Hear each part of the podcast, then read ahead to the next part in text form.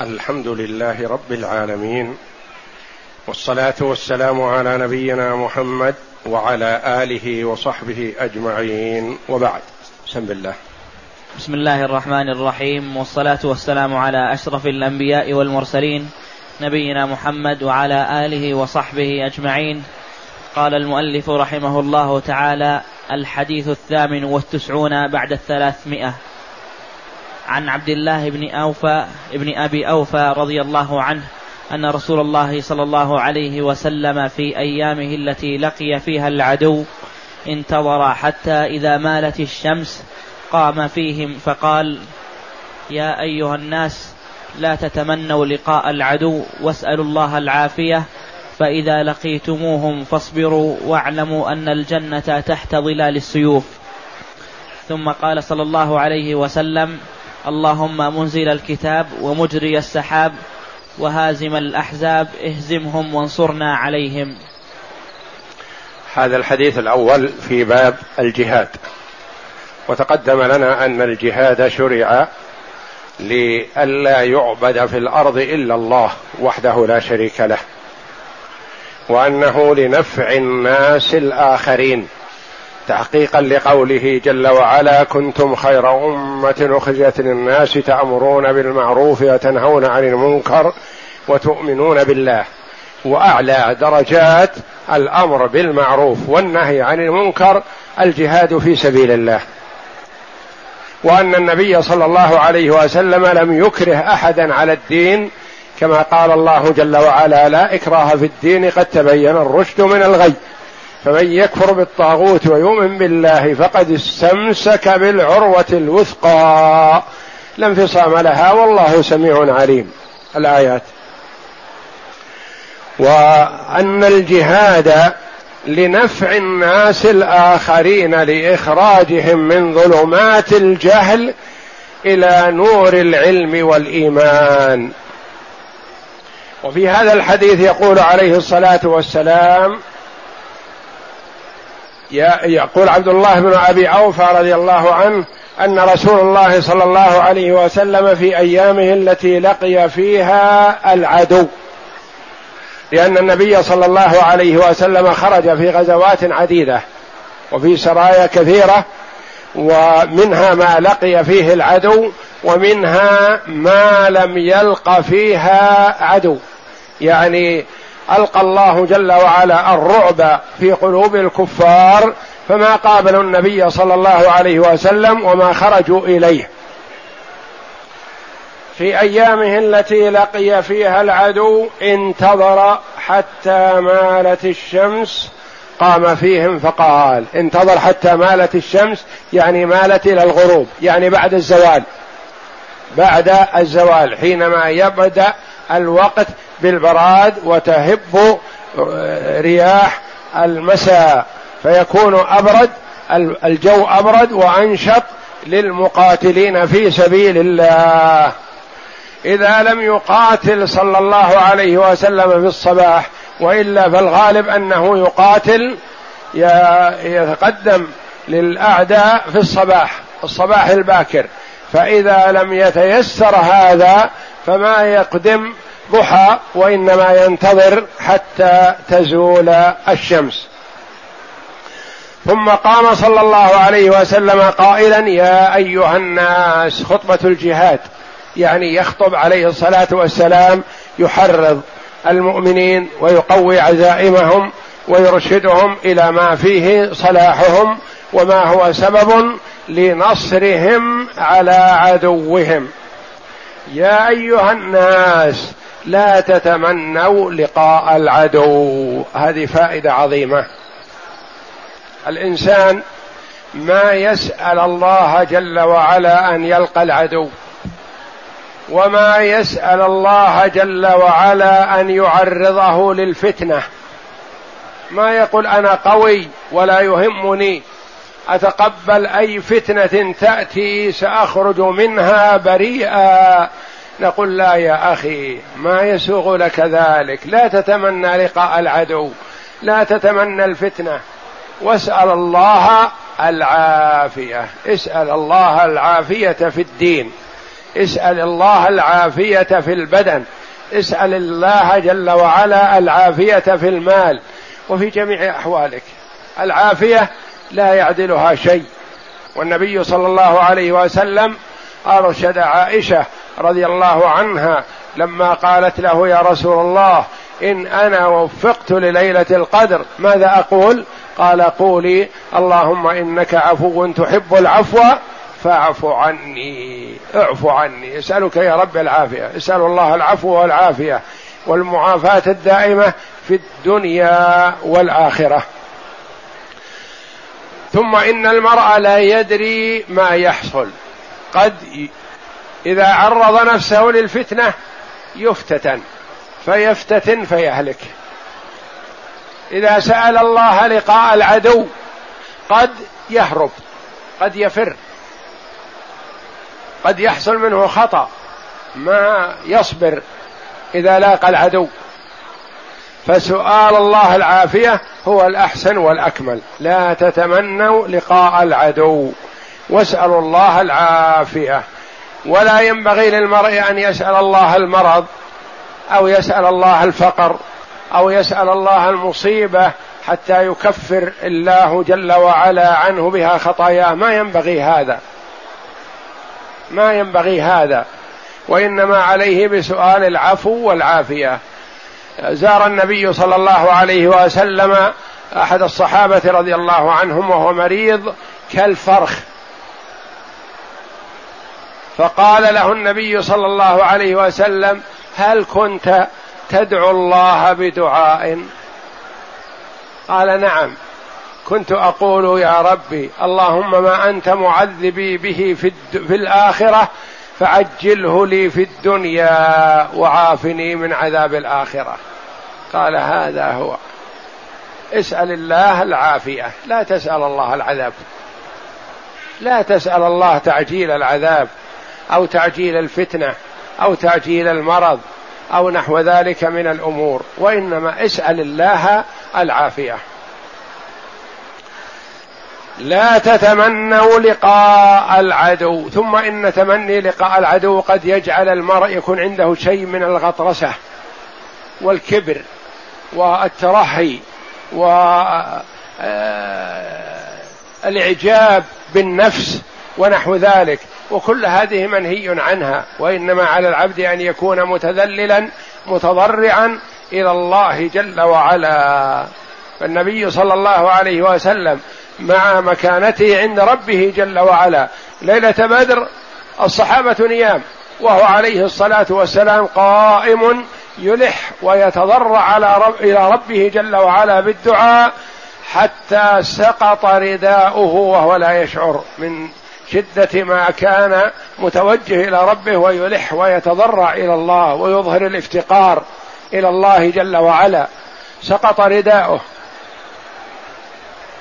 ورفق به أبو بكر رضي الله عنه قال كفاك يا رسول الله مناشدتك لربك فإن الله منجز لك ما وعدك. لا تتمنوا لقاء العدو واسألوا الله العافية. فإذا لقيتموهم فاصبروا تضرعوا بالصبر. إنما يوفى الصابرون أجرهم بغير حساب. الصبر في الجهاد الصبر في الصيام الصبر على الصلاة الصبر على طاعة الله الصبر على بر الوالدين الصبر على صلة الأرحام. وهكذا يكون في جميع أموره متذرعا متحليا متمسكا بالصبر. فإذا لقيتموهم فاصبروا ظم شوقهم صلى الله عليه وسلم مع الحث على الصبر. قال واعلموا أن الجنة تحت ظلال السيوف. يعني أن الجنة قريبة منك حال مجاهدتك ومقاتلتك للأعياء للأعداء. الجنة تحت ظلال السيوف. ظل السيف قريب. ملازم للسيف وقريب منهم في حال المضاربة. أعلم أن الجنة عندك. فليكن شوقك إلى الجنة. خشية الفرار خشية الملل والخوف. أنت إذا أقدمت أقدمت إلى الجنة. كما قال الصحابي رضي الله عنه إني لأجد ريح الجنة دون أحد. أحد مكان المعركة. خرج رضي الله عنه للجهاد يقول أجد ريح الجنة دون أحد. يعني ما بيني وبين الجنة إلا أن أقتل في سبيل الله فأدخل الجنة. واعلموا أن الجنة تحت ظلال السيوف. تقريب للجنة. وأنها قريبة منك جدا. فاجتهد أن تكون من أهلها. وإياك والفرار وإياك والضعف والخور وإياك والخوف. إذا أقدمت فأقدم. ثم قال النبي صلى الله عليه وسلم ليعلم الأمة التوجه إلى الله جل وعلا والتبرئ من الحول والقوة. ما يقول المرء عدتنا كثيرة وعددنا كبير وإمكانياتنا متوفرة ولن نغلب. لا يا أخي. تضرع إلى الله جل وعلا. والهزيمة للأعداء والنصر للأولياء ليس بالعدد والعدة وإنما من الله جل وعلا. وأسباب النصر الإيمان بالله جل وعلا. في غزوة بدر كان الصحابة رضي الله عنهم ثلاثمائة وبضعة عشر. والثلاثة والأربعة يعتقبون بعير واحد.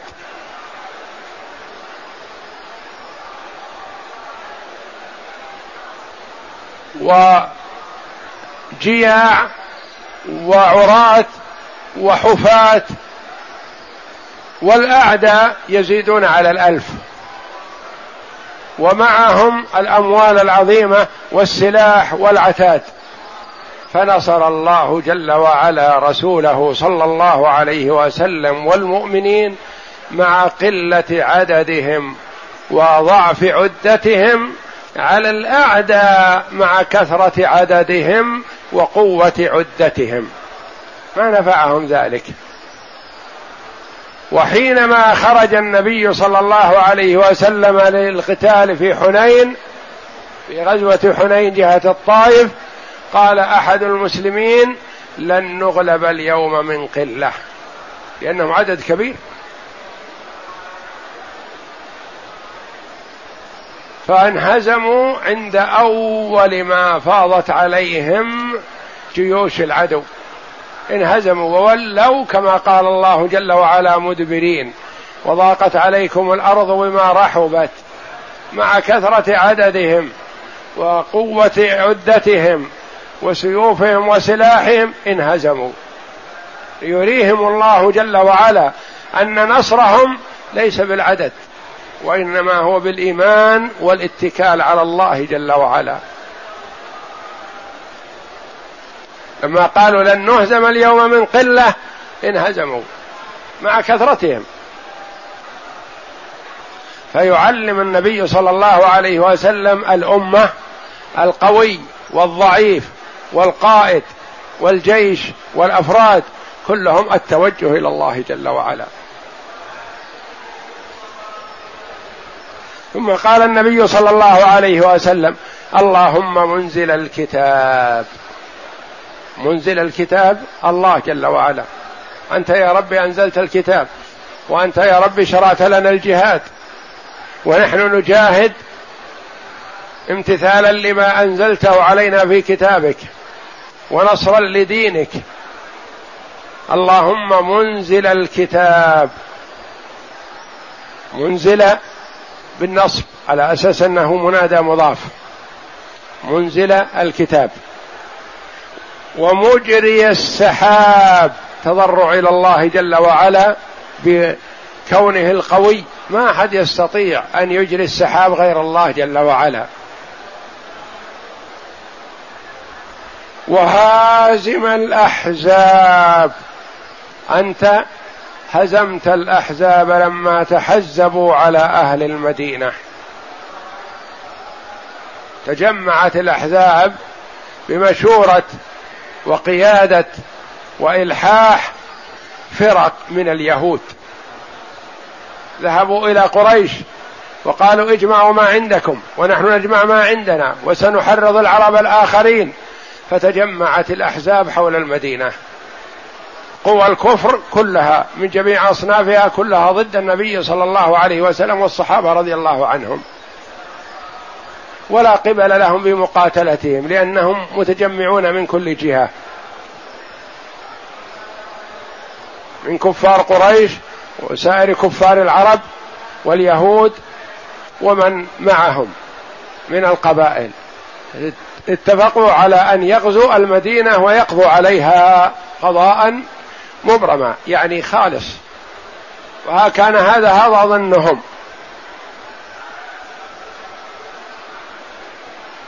فحزب الأمر للنبي صلى الله عليه وسلم واهتم له اهتماما بالغا. فأشار عليه سلمان الفارسي رضي الله عنه بحفر الخندق حول المدينة. يحميها من الأعداء.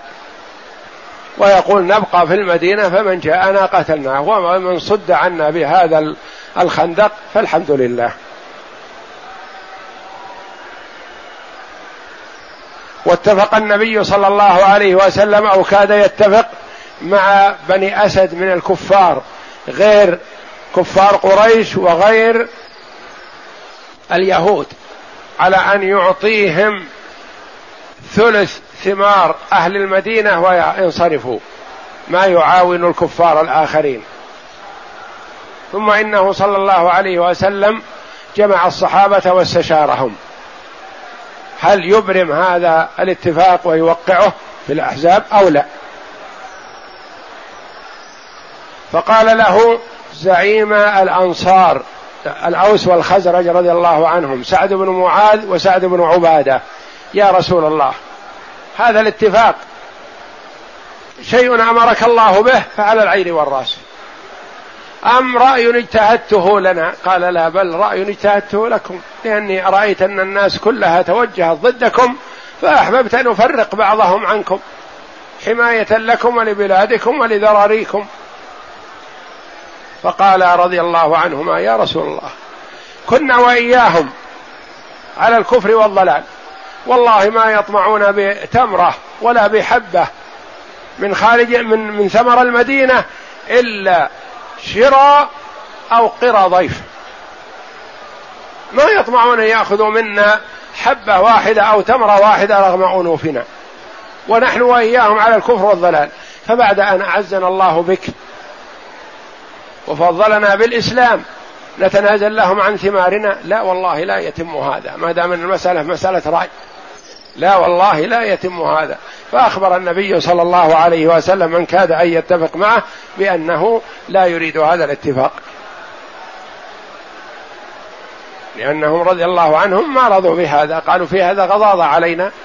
نعطي ثمارنا حتى لا يقاتلون لا بل نقاتلهم ونستعين بالله عليهم.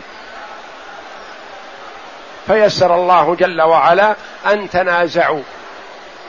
الأحزاب فيما بينهم وأرسل الله جل وعلا عليهم ريحا شديدة قلعت خيامهم وكفأت قدورهم وسلط الله عليهم فتفرقوا. ثم إن النبي صلى الله عليه وسلم حاصر اليهود لكونهم نقضوا العهد في حصونهم حتى نزلوا على حكم سعد رضي الله عنه. وهازم الأحزاب. يعني فضلك علينا يا ربنا عظيم. ما ننكر. ونعترف بنعمائك وما أعطيتنا وما فضلتنا به فآدم فضلك علينا يا ربنا. وهذا حسن. إن الإنسان حينما يسأل ربه جل وعلا نعمة يتوسل إليه بنعمة سابقة. يتوسل إليه بنعمة سابقة تفضل الله جل وعلا بها عليه فيتقرب إلى الله من باب الاعتراف بالنعمة. وهازم الأحزاب اهزمهم يعني اهزم الأعداء. وانصرنا عليهم. اهزمهم عنا وانصرنا عليهم. ولم يقل جل وعلا اقتلهم. أو أفنهم قال اهزمهم وانصرنا عليهم.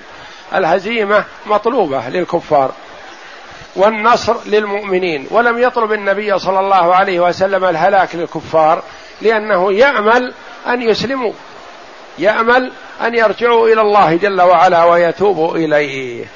فالسؤال الله جل وعلا تسأل الله جل وعلا ما ينفعك وينفع غيرك.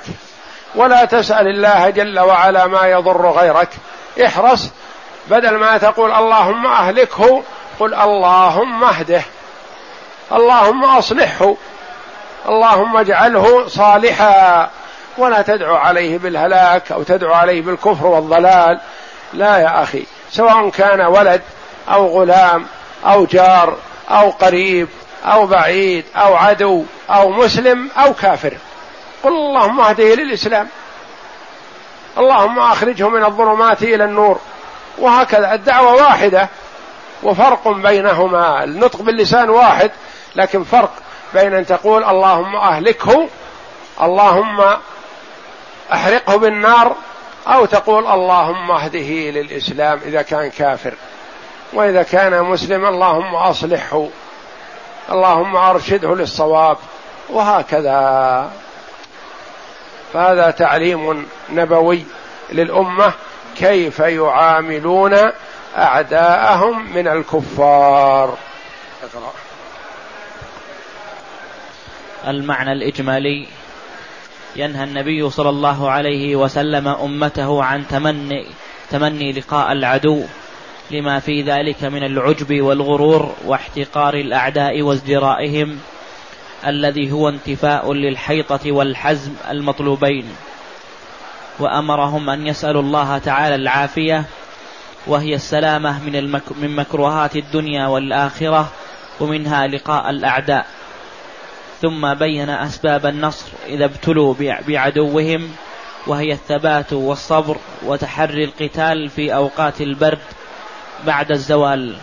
فإنه وقت هبوب الريح وفي ذلك تنشط الأجسام ويحين وقت النصر وألا يتكلوا على قوتهم وعدتهم بل يسال الله تعالى العون والنصر وخذل الأعداء. ثم ذكر دعاء مناسبا لذلك الموطن فتوسل إلى الله تعالى بكونه منزل الكتاب الذي سن القتال لإظهار شعائره وأحكامه وهو توسل بنعم الدين وإجرائه السحاب الذي هو نعمة الدنيا فيها شاملة شاملا به لنعم الدنيا والآخرة. وكما أنعمت بنصرنا وهزم أعدائنا يوم الأحزاب فانصرنا. فنحن نقاتل اليوم على ما نقاتل عليه في ذلك اليوم فاهزمهم وانصرنا عليهم.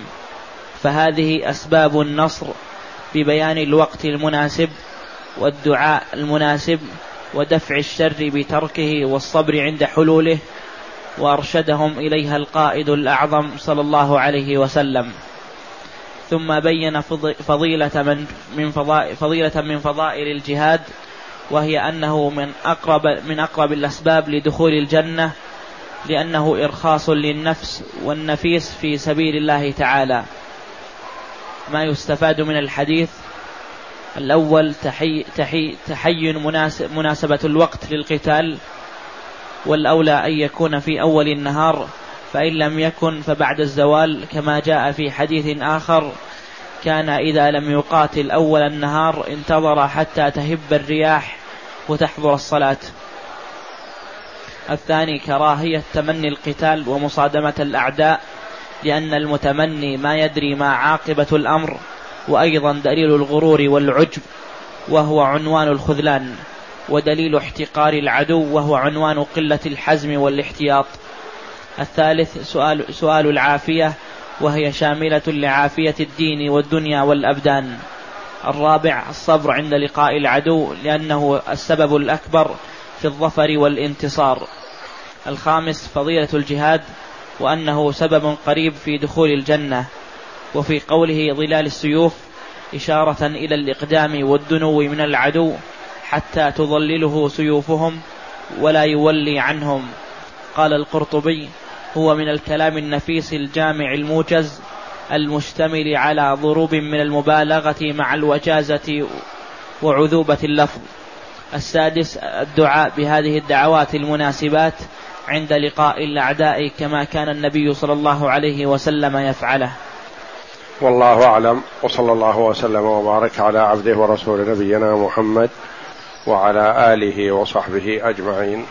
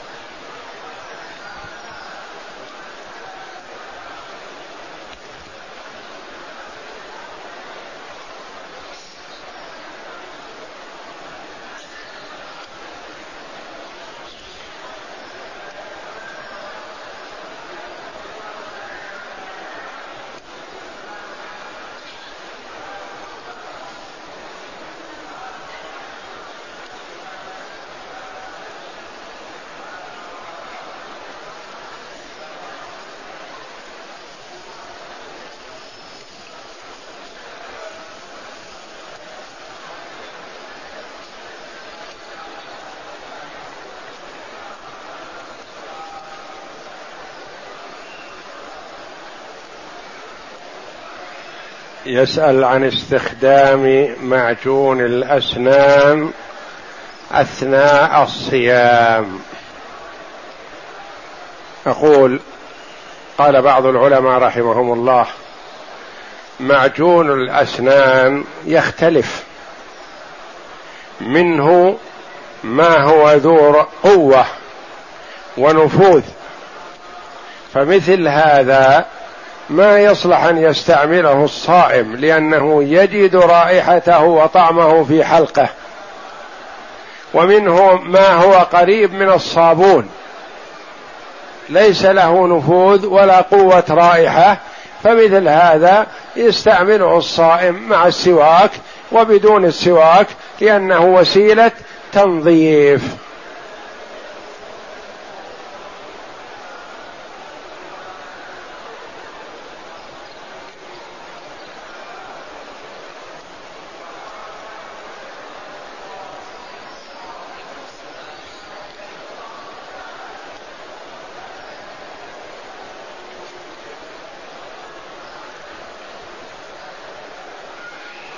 يقول السائل ما هي صفة طواف الوداع؟ طواف الوداع كأي طواف؟ صفة الطواف مطلقة. ما تختلف سوى أنه في أول طواف يقدم به إلى مكة يستحب فيه الاطباع والرمل في الثلاثة الأشواط الأول.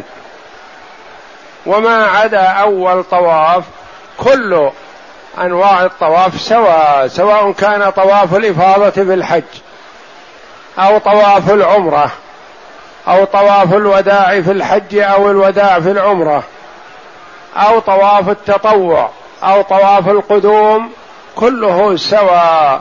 وإنما النية محلها القلب ينوي بهذا الطواف الوداع ينوي بهذا الطواف أنه طواف الحج طواف الإفاضة. ينوي بهذا الطواف أنه طواف العمرة. وهكذا النية محلها القلب. مثل صلاة ركعتين. تصلي ركعتين. تنوي بها سنة الفجر. أو تنوي بها صلاة الفجر. أو تنوي بها صلاة الضحى أو تنوي بها راتبة الظهر قبلها أو بعدها أو راتبة المغرب أو راتبة العشاء أو الشفع قبل الوتر كلها صلاة ركعتين سواء لكنها تختلف بالنية والنية محلها القلب وتمييز العبادات بعضها من بعض بالنية. وتمييز العادات من العبادات بالنية. أنت تغتسل بنية التبرد. تغتسل بنية رفع الجنابة. تغتسل المرأة بنية الاغتسال الحيض أو اغتسال النفاس. كله واحد لكن النية تميزه. اغتسال بنية التبرد أو نية النظافة هذا ما يرفع الحدث. لو كان على المرء جنابة ونسيها واغتسل للتبرد أو للطهاء للنظافة ما يرفع الحدث. جنابته لا تزال عليه. وهكذا فالنية هي التي تميز العبادات من العادات. والنية تميز العبادات بعضها من بعض.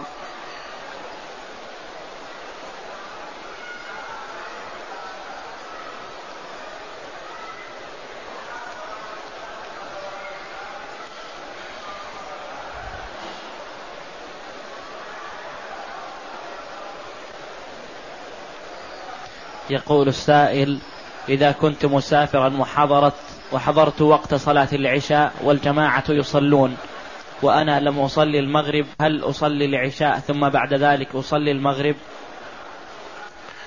إذا حضرت والصلاة قد أقيمت لصلاة العشاء وأنت لم تصلي المغرب فعليك أن تدخل مع الإمام بنية صلاة العشاء. تدخل مع الإمام بنية صلاة العشاء. فإذا سلم الإمام وانتهى تقوم وتصلي المغرب. ثم إلى هنا محل اتفاق. ثم بعد هذا يرى بعض العلماء رحمهم الله أنك تعيد صلاة العشاء التي صليتها مع الإمام لتكون بعد المغرب. ويرى بعضهم أنك لا تعيد صلاة العشاء لأنك أديتها وأنت معذور في تأديتها قبل المغرب لأنك خشيت فوات الجماعة. والخلاف هذا من زمن الصحابة رضي الله عنهم وأرضاهم. ولعلك لا تعيد أو لا لأنك أديت ما أمرك الله به. فأديت صلاة العشاء مع الإمام ثم قمت وأتيت بصلاة المغرب بعد هذا.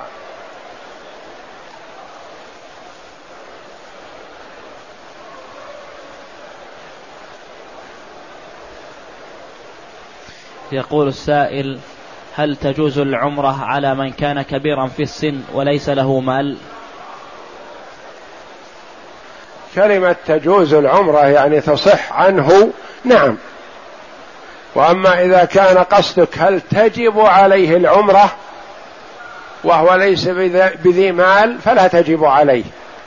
لكن يعني إذا اعتمرت عن الكبير بعد علمه صح. ولو لم يكن ذا مال. يعني تبرأت عن جد لك أو عم لك أو أو معلم لك أو نحو ذلك واعتمرت عنه وهو حي غير قادر على الوصول إلى مكة بعد أن تخبره بذلك.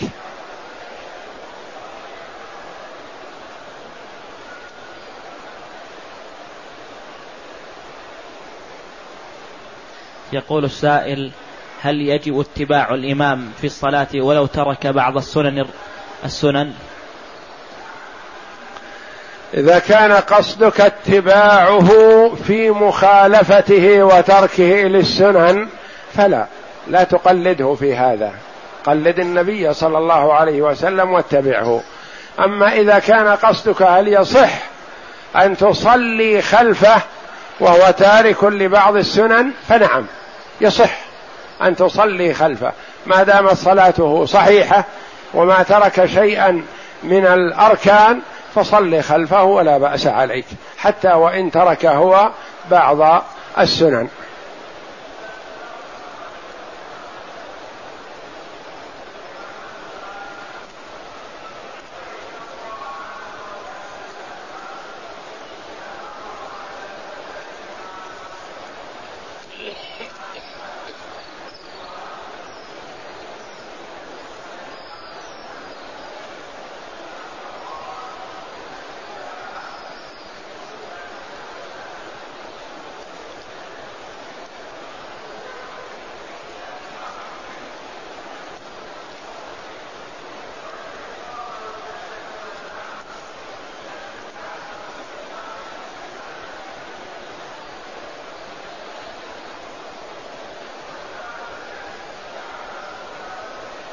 يقول السائل هل للعمرة طواف وداع؟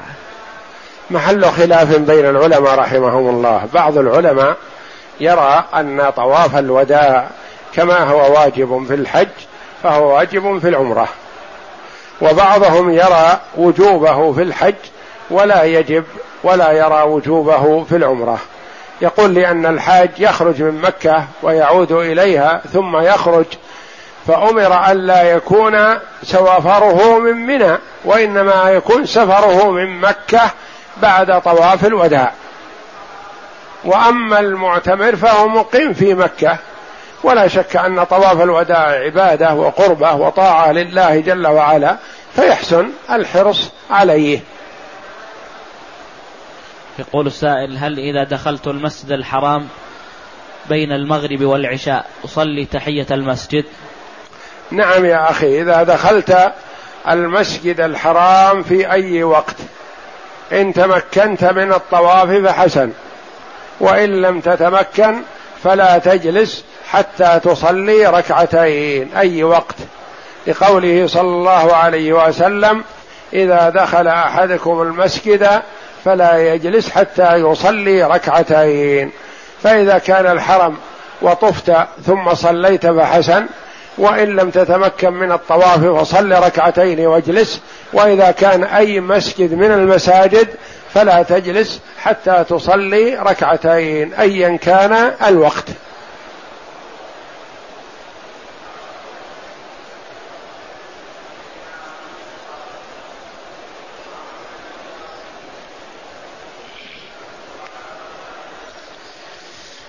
يقول السائل فاتتني تكبيرتين من صلاة الجنازة ثم كبرت الأولى وقرأت الفاتحة وكبرت الثانية وصليت على النبي صلى الله عليه وسلم وأدركت الإمام في التكبيرة الثالثة وقد خطأني بعض طلبة العلم.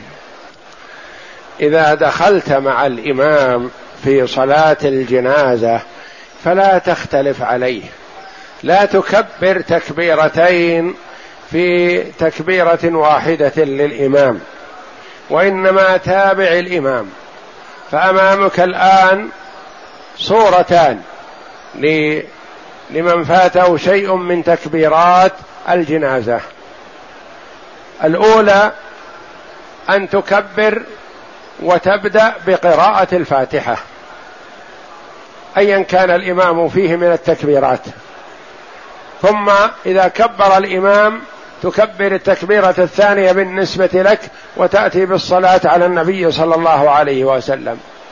فإذا سلم الإمام تأتي بما بقي عليك من صلاتك إن كانت الجنازة باقية. أما إن كانت الجنازة محمولة كما هو الحال في المسجد الحرام والمساجد الكبيرة ما ينتظرون يحملونها. فتابع التكبيرات وسلم. ولو لم تقل شيئا بينها كمل أربع تكبيرات وسلم. الصورة الثانية إذا دخلت مع الإمام وقد سبقك بتكبيرة أو تكبيرتين فإن شئت فادخل معه في الذكر الذي هو فيه. يعني تكبر أنت التكبيرة الأولى. والإمام في التكبيرة الثانية فتصلي على النبي صلى الله عليه وسلم. وتدخل مع النبي مع الإمام فيما هو فيه. فإذا سلم الإمام تأتي بالفاتحة وما بعدها مما فاتك. فإن خشيت رفع الجنازة فكما في الصورة الأولى تابع التكبيرات الأربع وسلم. وقد أديت صلاة الجنازة.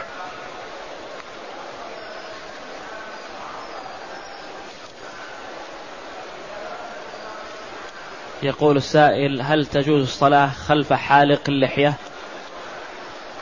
نعم من حيث الجواز تجوز لكن ينبغي للمرء أن يحرص على أن يصلي خلف التقي خلف المجتنب للإثم. فإذا لم يوجد إلا هذا الإمام فلا تتخلف عن صلاة الجماعة من أجل فعل الإمام. سنة صحابة رسول الله صلى الله عليه وسلم. كانوا رضي الله عنهم يصلون خلف البر والفاجر. عبد الله بن مسعود رضي الله عنه صلى خلف إمام كان أميرا فصلى بهم الفجر أربع ركعات لأنه سكران. فالتفت إليهم وقال أزيدكم يعني عنده همة أن يزيد على أربع ركعات في صلاة الفجر. فقال له عبد الله بن مسعود رضي الله عنه ما زلنا معك اليوم منذ اليوم في زيادة. فالصحابة رضي الله عنهم صلى بعضهم خلف الحجاج ابن يوسف وكان سفاك ويصلون خلف البر والفاجر ولا يتخلفون عن صلاة الجماعة.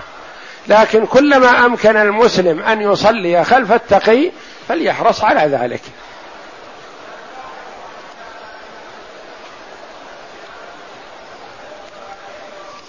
يقول السائل هل يجوز عمل عمرة عن الرسول صلى الله عليه وسلم باعتبار أنه متوفى؟ لا يا أخي علينا أن نتعبد الله جل وعلا بما شرعه الله لنا في كتابه وشرعه لنا رسوله صلى الله عليه وسلم.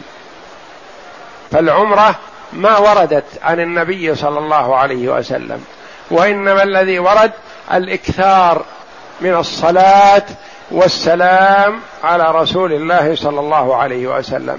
ثم هو عليه الصلاة والسلام ليس في حاجة لأن أي معتمر وأي حاج وأي متصدق وأي مصلي وأي مطيع لله جل وعلا ما عمل أي مسلم أي طاعة من الطاعات إلا وللنبي صلى الله عليه وسلم مثلها من غير أن ينقص من أجل العامل شيء. لأنه عليه الصلاة والسلام هو الذي دلنا على كل خير. الصحابة رضي الله عنهم ما اعتمروا للنبي صلى الله عليه وسلم. فنقول لا لمن أراد أن يعتمر عن النبي نقول لا يجوز. صل على النبي صلى الله عليه وسلم وأكثر ولا تعتمر عنه ولا تتصدق عنه لأن هذا ما ورد.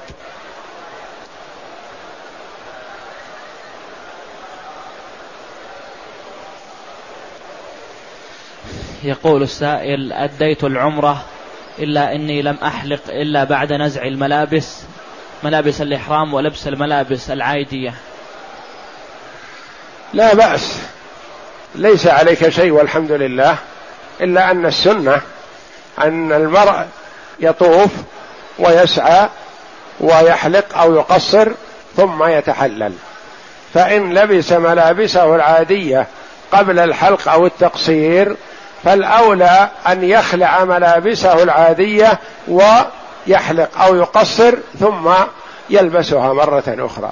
فإن حلق أو قصر وهو لابس لملابسه العادية فلا بأس عليه وعمرته صحيحة إن شاء الله.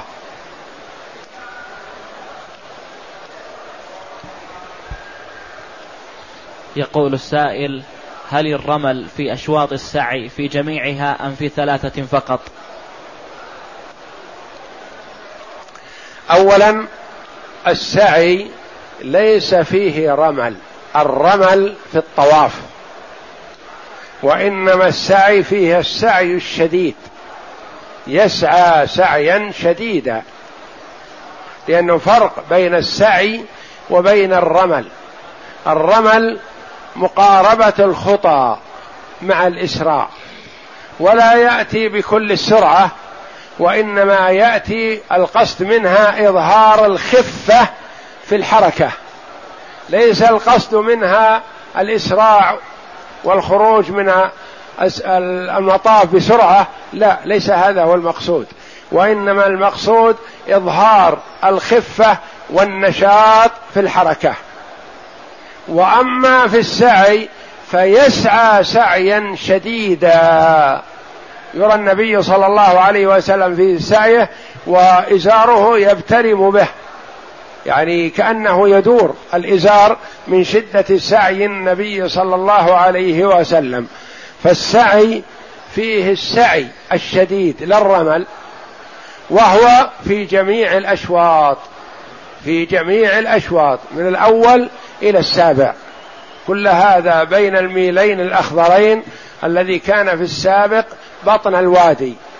كان في السابق بطن الوادي فكانت هاجر عليه السلام آه، تسرع فيه سعيا شديدا لأنه يختفي عنها ابنها وهو على آه، فوق بئر زمزم.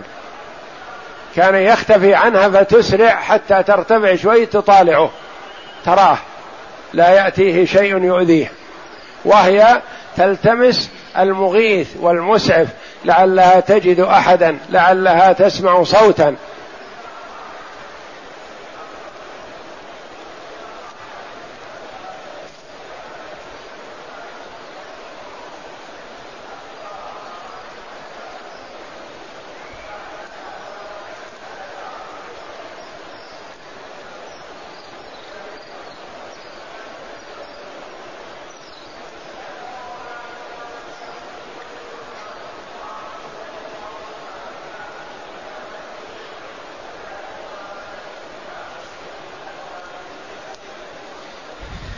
يقول السائل هل يجوز الدعاء على اليهود والنصارى بالهلاك والعذاب لما يفعلونه بالمسلمين؟ نعم. يجوز هذا لأنهم تسلطوا على المسلمين وآذوهم. فإذا وجد من الأعداء تسلط وأذى فنستعين بالله جل وعلا عليهم وندعو عليهم. والله جل وعلا يقول لا يحب الجهر بالسوء من القول إلا من ظلم.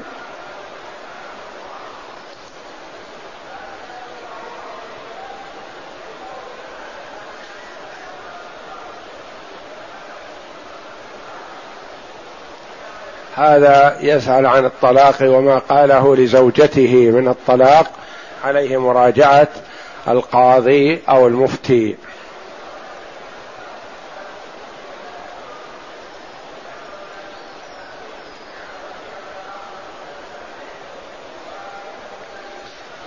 يقول السائل بعض البنوك لا تحدد فائدة أو نسبة معينة وتحاسب على المكسب والخسارة فهل يجوز التعامل معها؟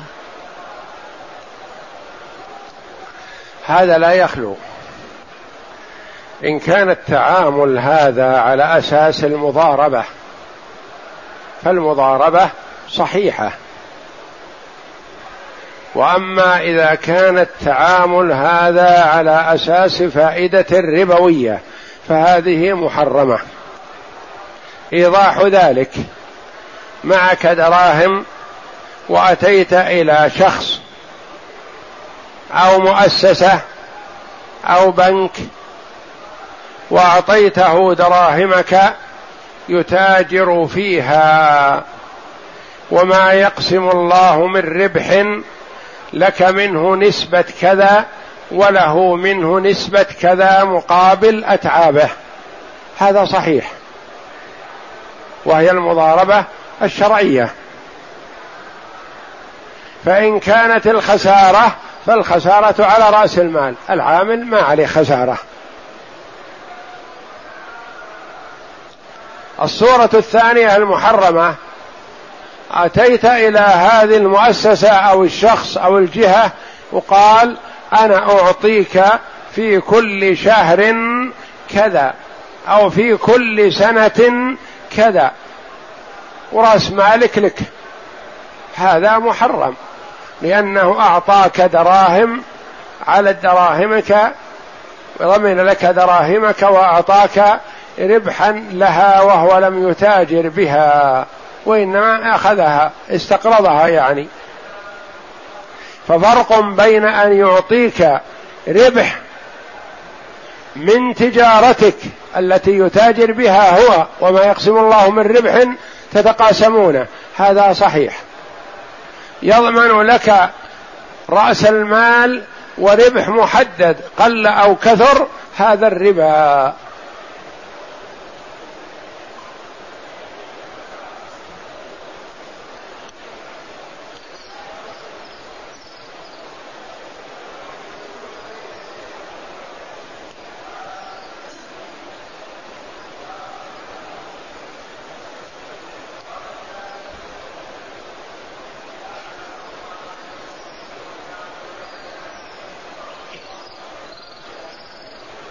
تذكر ما بينها وبين زوجها وسوء معاملته لها وتركه للصلاة وإلى آخر ما ذكرت من حاله السيئة أصلحه الله. وأقول لها عليها مراجعة المحكمة. أولا بذل النصيحة له والاستعانة عليه بمن ترى أنه يعينها عليه من أب أو أخ أكبر أو جار أو إمام المسجد أو غيرهم ممن ترى أنه يؤثر على هذا الرجل. فإذا أيست من ذلك أو لم تجد فمراجعة المحكمة ولا يجوز لها أن تمكنه من نفسها ما دام تاركا للصلاة لأن ترك الصلاة كفر والعياذ بالله. فلا تمكنه من نفسها حتى يتوب إلى الله جل وعلا ويصلي ويلتزم بما أمره الله جل وعلا به وإلا تفارقه من طريق القاضي.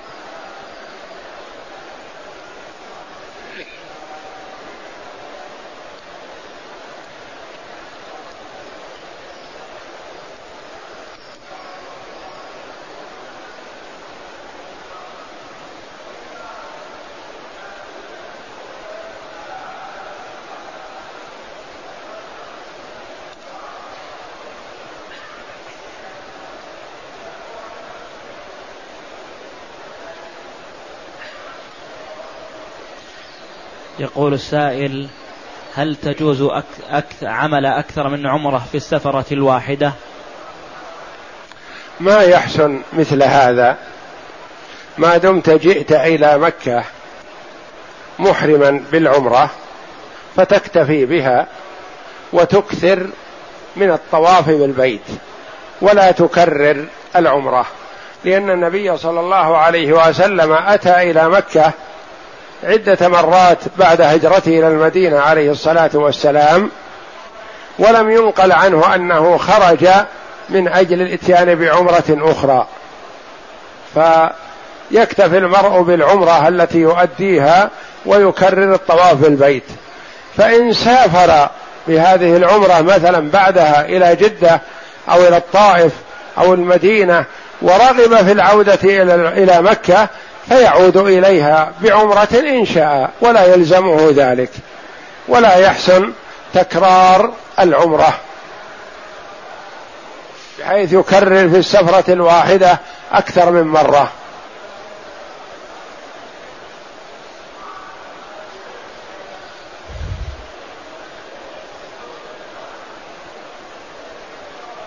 يقول سائل تحية المسجد الحرام الطواف بالبيت. فكم شوطا أطوف تحية المسجد. إذا دخل المرء المسجد الحرام فإن تمكن من الطواف فحسن فهو أفضل ثم يصلي ركعتين.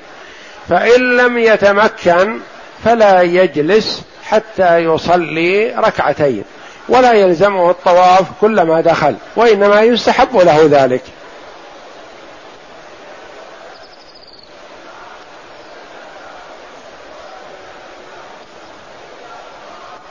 يقول السائل في من يريد وضع ماله بالبنك مدة معينة على سبيل الوديعة فيشتغل بها البنك ويعطيني نسبة من الأرباح فما حكم الشرع في ذلك؟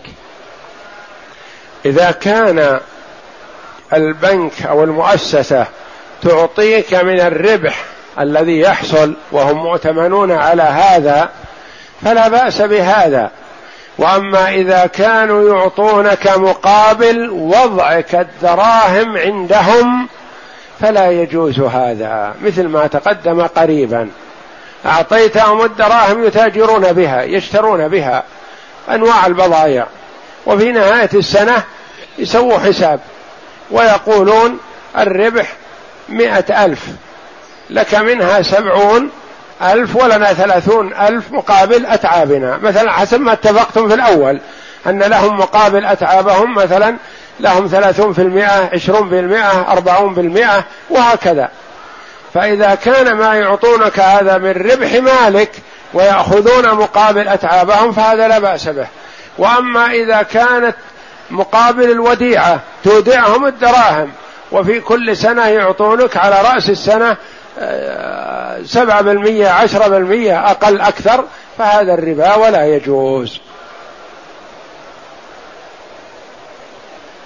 يقول السائل هل يجوز الطواف بالبيت وأنا حامل الحذاء؟ نعم يجوز وأنت حامل الحذاء ويجوز وأنت لابس للحذاء. لا حرج في لبس الحذاء في الصلاة وفي الطواف لكن عليك أن تتعهدها تنظر فيها عن مدى نظافتها وطهارتها وإلا تحملها معك أو تلبسها برجليك فلا بأس عليك بهذا كله.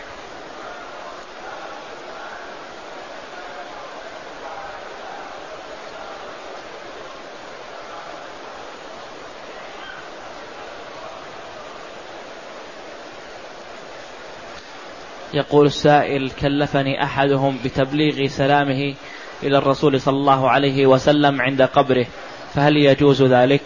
هذا لا يجوز لأنك إذا سلمت على النبي صلى الله عليه وسلم عند قبره أو سلمت عليه وأنت في سائر أنحاء المدينة أو صليت وسلمت عليه وأنت في مكة أو في أي بقعة من بقاع العالم القريب أو البعيد سواء ما أنتم ومن بالأندلس إلا سواء.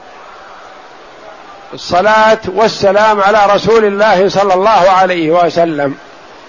وإنما زيارة قبر النبي صلى الله عليه وسلم تشرع لمن كان في المدينة.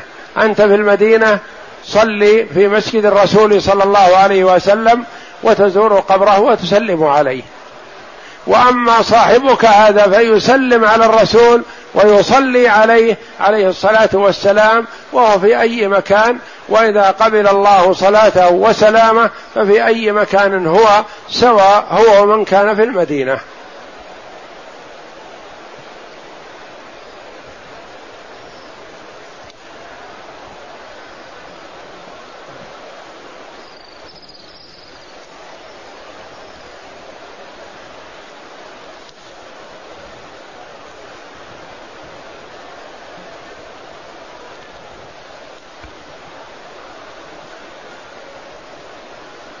والله أعلم وصلى الله وسلم وبارك على عبد ورسول نبينا محمد وعلى آله وصحبه أجمعين.